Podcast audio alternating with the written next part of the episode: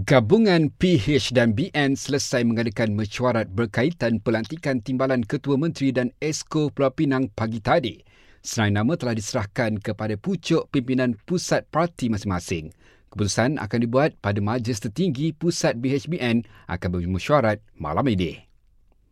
Sementara itu, Adun Sikamat, Datuk Seri Amiruddin Harun selesai angkat sumpah jawatan sebagai Menteri Besar Negeri Sembilan di Istana Besar Seri Menanti petang tadi. Beliau dilantik dan memegang jawatan tersebut untuk penggal kedua selepas gabungan PHBN berjaya raih 31 kerusi DUN pada PRN Sabtu lalu. Manakala Adun Jeneri, Datuk Seri Muhammad Sanusi Maknur selesai mengangkat sumpah jawatan sebagai Menteri Besar Kedah di Istana Anak Bukit pagi tadi.